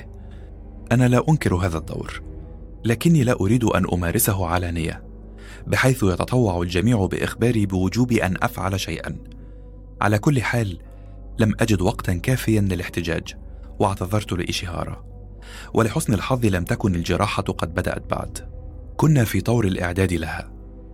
ثم هرعت إلى الاستراحة دون أن أنتظر رد الرجل. وكانت برنادت في وضع شبيه بوضعها أمس. ذات الدموع والانهيار والتهانف والمخاط السائل من الأنف. فقط كانت بمعطفها لا قميص النوم. علاء اعمل حاجة. أ- أعمل إيه في إيه؟ في الوشوش اللي بشوفها دي. هي طلعت لك تاني؟ أيوه المرة دي واحدة بتصرخ والكهرباء طالعة من مناخيرها وبقها وودنها لدرجة إن عينيها بقى لونها أبيض. علاء أنا شفتها وهي بتموت متكهربة هي نفس الست بتاعت امبارح. لا دي واحدة تانية كبيرة في السن ووشها مليان تجاعيد. بص يا برنادت كل حاجة وليها تفسير. مفيش حاجة خارقة للطبيعة في اللي بيحصل لك ده. الموضوع ببساطة إن دي شوية هلاوس غالبا يعني. بس مش بسبب الجنون. لا بسبب الإرهاق مثلا. أنت في الفترة اللي فاتت عشتي أيام صعبة جدا وده أكيد سبب كل اللي بتمري بيه دلوقتي رأيك يعني إن اللي بيحصل ده مش مس شيطاني مثلا؟ الشياطين مشغولة بألف حاجة تانية غير إنها تطلع لك شوية وشوش في السقف. وقتهم ما يسمحش للهبل ده. وأنا إمتى هخلص من كل ده يا علاء؟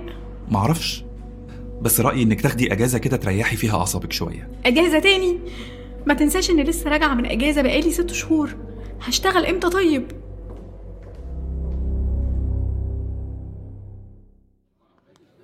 في قاعة المحاضرات. جلسنا جميعا بانتظار بدء المحاضرة التي سيلقيها ضيف من منظمة الصحة العالمية البروفيسور ماك ويلسون خبير الملاريا الذي جاء من تايوان خصيصا كي يحدثنا عن الوضع الوبائي للملاريا في جنوب شرق آسيا. كان الكرسي المجاور لي شاغرا. فرأيت برنادت شاردة الذهن تقصده فتريح جسدها إليه. ولم تكلف نفسها بتحيتي أو بالتشنيكة الشهيرة التي هي ماركتها المسجلة. برغم هذا شعرت بالرضا. إنها حائرة. وهي في حيرتها تتجه لا شعوريا إلى أدنى موضع لي دون أن تدرك ذلك. شفقة غامرة مزقت روحي عليها. ولم أدري متى كانت أتعس. وهي ضريرة أم وهي مبصرة تنتابها الهلاوس. كانت المحاضرة ستلقى بالإنجليزية. لهذا تطوع آرثر شيلبي بأن يترجم إلى الفرنسية ما سيقال. وأنا أجد راحة في سماع الإنجليزية والكلام بها تدنو من راحتي لسماع العربية. لكن للأسف تعتبر الإنجليزية من الخطايا في وحدة سفاري. الكل يتكلم الفرنسية حتى الإنجليز والألمان والإيطاليين والفرنسيين أنفسهم. أطفأوا الأنوار استعدادا لعرض الشرائح الذي سيقدمه لنا ويلسون وشعرت بذلك الشعور اللذيذ من الترقب كالذي كان ينتابني حين تطفأ الأنوار في سينما مترو في القاهرة. انتباه من فضلكم يا حضرات. تقدر تبدأ يا فندم. هنا سمعت شهقات من جواري. شهقات تتزايد. تزداد سرعة. تتلاحق. ثم وقفت برنادت صارخة.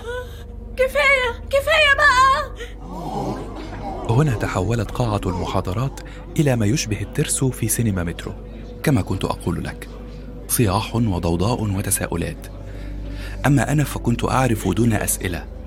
طبعا رأت وجه كذا يموت بسبب كذا. رفعت يدي كي أخرس هؤلاء الهمج. ما تقلقوش يا جماعة هي بس أعصابها تعبانة شوية وبتخاف من الضلمة دكتور عبد العظيم يا ريت تعالج الموضوع ده بره القاعة لو سمحت.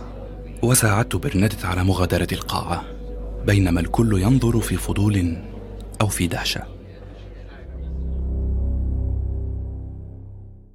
في مكتب بروفيسور بارتلي وبعدما شربت الماء البارد أعادت رأسها إلى الوسادة الموضوعة على الأريكة وقالت كان وش واحد تخين وأقرع وعرقان من كتر الخوف ومش قادر يقاوم كأنه متخدر. أيوة بس دي في حد ذاتها حاجة ما تخوفش؟ لا تخوف لأن كان في سكينة معدية على رقبته وبتذبحه. طيب والحل إيه يا برنادت؟ أنا مش مسؤولة عن اللي بيحصل لي ده يا دكتور. مم. بص يا برنادت أنا في سن والدك وعارف إنك بتحترميني وبتقدريني زي ما أنا ما بحترمك وبقدرك بالظبط. وعشان كده ما فيهاش حاجة لو طلبت منك تعدي على دكتور جونستون بكرة الصبح. عندك حق. أنا كنت بفكر في كده برضو. قصدك عيادة الأمراض النفسية؟ إحنا ما وصلناش لكده لسه. بلاش الكلام ده يا علاء أنت مش جاهل. عمر ما كان المرض النفسي معناه الجنون. الاكتئاب يعتبر مرض نفسي وكلنا مكتئبين بدرجات مختلفة. أوعدك يا بروفيسور هعدي عليه بكرة.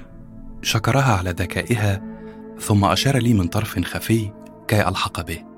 لحقت به وأغلقت الباب ورائي وكدت أصيح انفعالا لكنه أوقفني بإشارة حازمة من يده وهمس. علاء ما تصعبهاش أكتر من كده. البنت شكلها بتتجنن واللي يقول غير كده يبقى كذاب وستين كذاب. تمت زيارتها لدكتور جونستون في سرية تامة. هذا طبيعي لأنه حتى في وسط طبي مثل سفاري يمكن للمرء أن يثير علامات الاستفهام حول نفسه لو تعامل مع الطبيب النفسي. إن كل سفاري تتحدث اليوم عن نوبات برنادت ولا ينقصها سوى أن يراها الجميع تدخل عيادة الطبيب النفسي. لحقت بها إلى هناك لكن الطبيب الإنجليزي ابتسم في تثيب وعيناه الزرقاوان لا تكفان عن اللعب في محجريهما. وأغلق الباب في وجهي معلنا دون كلام أن الفتاة بحاجة إلى الخصوصية. وقفت ساعة كاملة خارج الباب أنقل قدمي قلقا. حتى شعرت بما يحسه الأب الذي ينتظر طفله الأول خارج غرفة التوليد. أخيرا انفتح الباب ومن جديد هز الإنجليزي رأسه محييا وخرجت برنادت في تردد وقد بدا عليها ذهول الأدغال الذي تحدث عنه الأمريكيون في فيتنام. سألتها ونحن عائدان طمنيني. قال لك إيه؟ ولا حاجة. قال لي إن الوشوش دي ملهاش علاقة بماضية. وإيه الجديد يعني؟ ما أنا عمري ما شفت أي وش من الوشوش دي في حياتي قبل كده. وأكيد قال لك إن ده بسبب الهلاوس. فعلا. ما هو مفيش غيرها. أنت رايح على فين؟ قسم العيون. العملية ملهاش علاقة باللي أنا بشوفه. هنشوف سألني ليفي عما أريد بلهجة عربية سرقها ككل شيء من عرب فلسطين. إيش بتريد هون؟ لم أرد وتقدمت حتى وصلت إلى مكتب البروفيسور شافيز فقرعت الباب ودخلت وأشرت لها كي تجلس. سألني وهو يضع سماعة الهاتف. أهي طبيبتنا الحلوة. خير طمنوني. يا رب ما يكونش في مشاكل. لا في مشاكل. من ساعة ما برنادت رجعت بعد العملية بقت بتشوف من وقت للتاني وشوش غريبة. هي ما تعرفهاش. بتظهر فجأة قدامها وشوش مرعبة. أحيانا بيبقى كأنه مشهد لحد بيتقتل. وكل حاجة فعلا ابتدت تظهر بعد العملية. وصعب ما يبقاش الموضوعين ليهم علاقة ببعض. الصدف ما بتحصلش إلا في دروس الإحصاء. بس القرنية يا ابني ملهاش القدرة إنها تخليك تشوف حاجات مش موجودة. دي عاملة زي إزاز الساعة كده. شكلك غلطت في العيادة. عيادة الأمراض النفسية هتلاقيها آخر الممر على الشمال. عدينا عليها الأول. ودكتور جونستون قال لنا إن عيادة العيون هتلاقوها في أول ممر على اليمين. ابتسم لهذا الرد. ثم بعد برهة تفكير دعاها إلى النهوض لتجلس على مقعد الفحص وراء عدسة المصباح الشقي. وجلس على الجانب الآخر وراح يفحص عينيها في اهتمام. بعد دقائق قال لي وهو ينهض.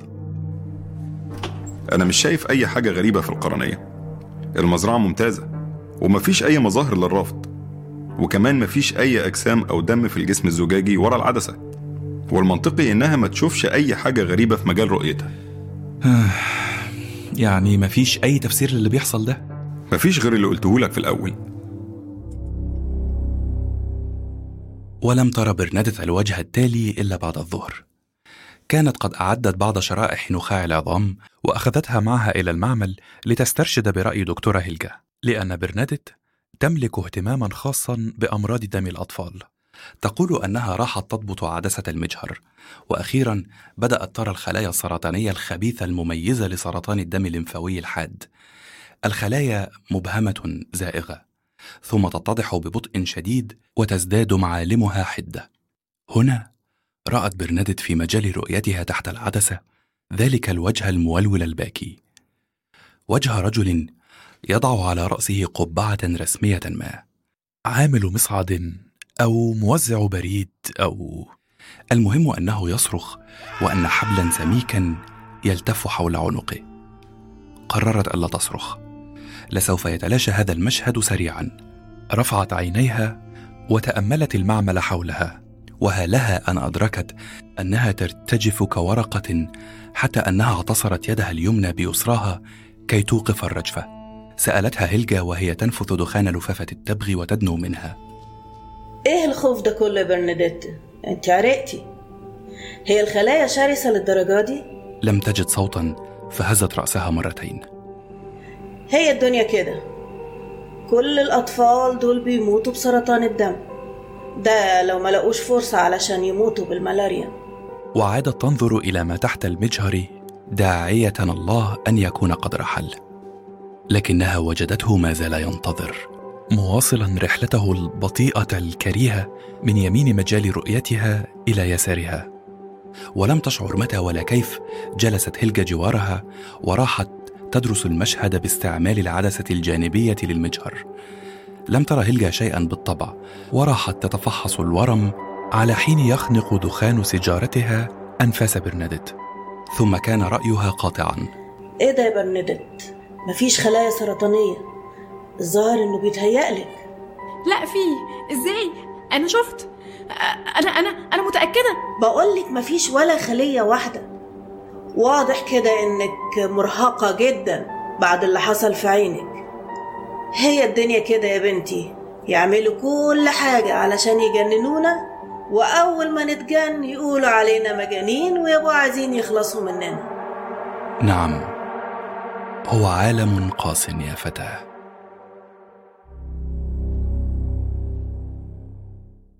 جلست على الموكيت الوردي في حجرتها أبحث وسط مجموعة اسطوانتها عن شيء يصلح. يستحيل أن أعرف ابدا الفارق بين شتراوس وموتسرت أو بين رحمانينوف وبيتهوفن. كلهم منكوش الشعر يهز عصاه في جنون وكلهم يكتب موسيقى لا يمكن متابعتها ولا بد من أن تنام في أثناء سماعها. ما لم تكن مثقفا وهو ما لا ينطبق علي للأسف. لهذا اخترت أسطوانة جميلة الشكل لغلافها ألوان براقة. وضعتها على جهاز الفونوغراف الصغير وبدأت الموسيقى السامة تفعم جو الحجرة طاردة الذباب والحشرة الصغيرة. كانت هي جالسة في طرف الحجرة وقد أسندت رأسها إلى الجدار وحولها تناثرت الصحف والمجلات التي كانت تقرأها حين رأت الوجه الجديد وجه فتاة حسناء ملطخا بالدماء. بص يا برنادت كل حاجة هتبقى تمام. وبكرة هتفتكري اللي بيحصل ده وتضحكي عليه. فعلا. ده أنا بضحك من دلوقتي. في حاجة تانية كمان أخدت بالي منها. إن الوشوش دي مش بتظهر لك إلا في إضاءة معينة. صح؟ أيوه صح. أنا لاحظت كده برضو. بيظهروا لما تكون في إضاءة هادية زي اللي موجودة في أوضتي وفي قاعة المحاضرات وعيادة الأطفال وبتختفي في الشمس أو في الضلمة. ساد الصمت بعض الوقت. ثم سألتها هي الأسطوانة دي لمين؟ ليست بتكرههم مش كده؟ أنا بكرههم كلهم. ثم إنها عدلت من جلستها. اتخذت وضع القرفصاء وراحت تقلب صفحات المجلات التي جاءت بها من كندا دون تركيز. مجرد طريقة للتشاغل عن المحادثة. بينما الأخ هل كان اسمه ليست؟ يملأ الغرفة بالضجة السيمفونية. سألتها بشكل عابر. هي القراية بتريحك؟ أقصد مش بتظهر لك الوشوش دي وانت بتقري؟ لا إيه ده؟ إيه ده؟ لا لا لا لا لا لا, لا مش ممكن إيه؟ إيه اللي حصل؟ علاء في إيه يا برنادت؟ أنا شفت الوشوش دي ثم رفعت المجلة مفتوحة في وجهي ورأيت صفحة ملأى بصور صغيرة الحجم بعضها ملون وبعضها أبيض وأسود لحشد من القوم رجال ونساء شايف شايف الصورة دي؟ ودي هو ده الراجل التخين الأقرع. وده أول وش شفته. ودي ودي صورة الست اللي كانت بتصرخ والكهرباء طالعة من عينيها. ودي ودي البنت اللي ماتت مخنوقة. والوش ده والوش ده أنا شفته في كندا قبل ما أركب الطيارة. وده ودي أيوة أيوة. وده وده الراجل وده الراجل اللي السكينة كانت على رقبته وبتذبحه. ودي اللي ماتت بالكهرباء وده الراجل اللي طيب طيب طيب. اهدي اهدي بالراحة بالراحة. هاتي وريني المجلة دي وبنظرة مدققة رأيت أن هناك خمسة عشر وجها وقد تم نشر الصور في أزواج. بحيث تظهر الصورة الأولى الضحية في حياتها الباسمة وتظهر الصورة الثانية وجه الجثة الذي يرمقنا في غباء مذعور ربة بيت موظف سكرتيرة بائع جوال إلى آخره.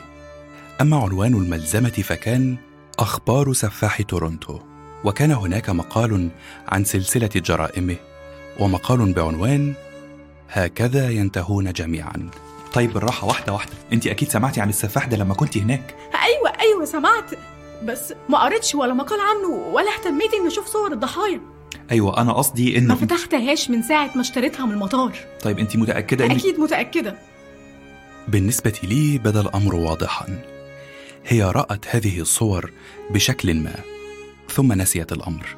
ثم تحركت الذكرى المريرة في عقلها الباطن وفي وقت لم تتوقع فيه شيئا كهذا. لكني لم أعلن عن رأيي. طيب فهميني بالراحة بالراحة. انت بتشوفي الوشوش دول قبل ما يموتوا؟ لا أنا بشوفهم وهم بيموتوا. بشوفهم وهم مرعوبين وبيطلعوا في الروح. إيه ده؟ ده واضح كمان إنهم ماتوا بنفس الطريقة اللي شفتهم بيها بالظبط. طيب ما هو بالعقل يا برنادت. انت عندك أي تفسير للكلام ده؟ ما عنديش. بس أنا بحاول أشرح لك اللي أنا شايفاه دلوقتي. طب اسمعي أنا هاخد المجلة دي. محتاج أقراها كويس. يمكن أقدر أفهم أي حاجة. وطويت المجلة تحت إبطي واتجهت إلى حجرتي.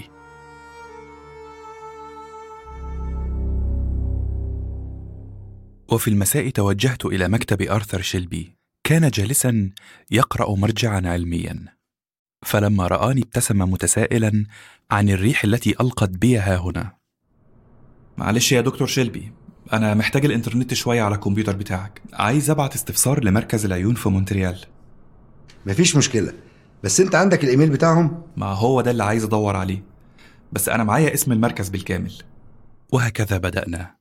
استغرق البحث ربع ساعة. ثم وجدنا العنوان فأرسلت سؤالا بسيطا موجزا على أن أتلقى الرد سريعا. اهتمام علمي مريب. يا ريت يا دكتور بس ما تنساش تبلغني ضروري أول ما يردوا عليك. وعند ظهر اليوم التالي سمعت أن شلبي يريدني. هرعت إلى مكتبه وسألته في لهفة. ها ردوا قالوا إيه؟ يا عزيزي أنا ما بقراش رسايلك الخاصة حتى لو كان ده متاح. لأن ببساطة أسرارك ما تهمنيش. والله شكرا جدا ده كرم منك بصراحة. وجلست أمام الشاشة أقرأ رد المركز. هذا هو ما توقعته تماما. مش عارف أشكرك إزاي يا دكتور شلبي مش هتتخيل مساعدتك دي كانت مفيدة لينا إزاي. برنادت يا ملاكي لا تخافي ولا تفزعي ولا ترتجفي فرقا إن كل ما أقوله غريب وينافي المنطق وما زلنا بحاجة إلى فهمه. لكني سأجعلك في الصورة. إن القرنية التي زرعوها لك تخص متوفيا. نعم نعم. لابد من أن يكون متوفيا. حقا لا جديد في هذا لكنه متوف في ظروف مريبة. لقد اتصل مركز زراعة العيون ببنك العيون وتحقق من مصدر القرنية التي زرعوها لك. صاحبها رجل عديم الأهمية لم يتعرفه أحد قط. انتحر في تورنتو بطريقة غامضة جدا بأن وقف على الطريق السريع أمام الشاحنات المندفعة كالبرق. وقد تحول جسده إلى همبرجر لكن رأسه ظل سليما إلى حد ما وأمكنهم استنقاذ قرنيتيه. أنت تحملين هاتين القرنيتين اذن والآن دعينا نتساءل عن سر انتحار هذا الرجل. دعينا نتساءل عن سر رؤيتك لهذه الوجوه الصارخة طيلة الوقت. دعينا نتساءل عن سفاح تورنتو الذي لم يعتقل قط دعينا نتساءل عن مقال المجلة التي يتحدث عن انتحار السفاح الحتمي بعد رقم معين من القتلى. كل هذه التفاصيل تبدو مرتبطة. كلها تبدو ذات أهمية عظمى. إن كل هذا هراء. لكنه يفرض نفسه بقوة علينا الآن. ماذا اذا افترضنا جدلا أن القرنيتين اللتين تحملينهما الآن هما قرنية سفاح تورونتو. تذكرين القصص الكابوسية القديمة عن انطباع صور القتيل على عيني قاتله؟ هل تجدين تفسيرا آخر ها هنا؟ أعرف أنه هراء. أعرف أنه سخف. العين ليست فيلما خاما تنطبع عليه الصور. ولو حدث هذا لكانت الشبكية أولى بشيء كهذا. فالقرنية قطعة زجاج بريئة لا ذنب لها. لكن هل تجدين تفسيرا آخر؟ حقا يجب أن نعرف أكثر وأن نفهم. حقا يجب أن نجد تفسيرا أفضل. إن أشياء رهيبة ستحدث ها هنا. يمكنني أن أقسم على ذلك.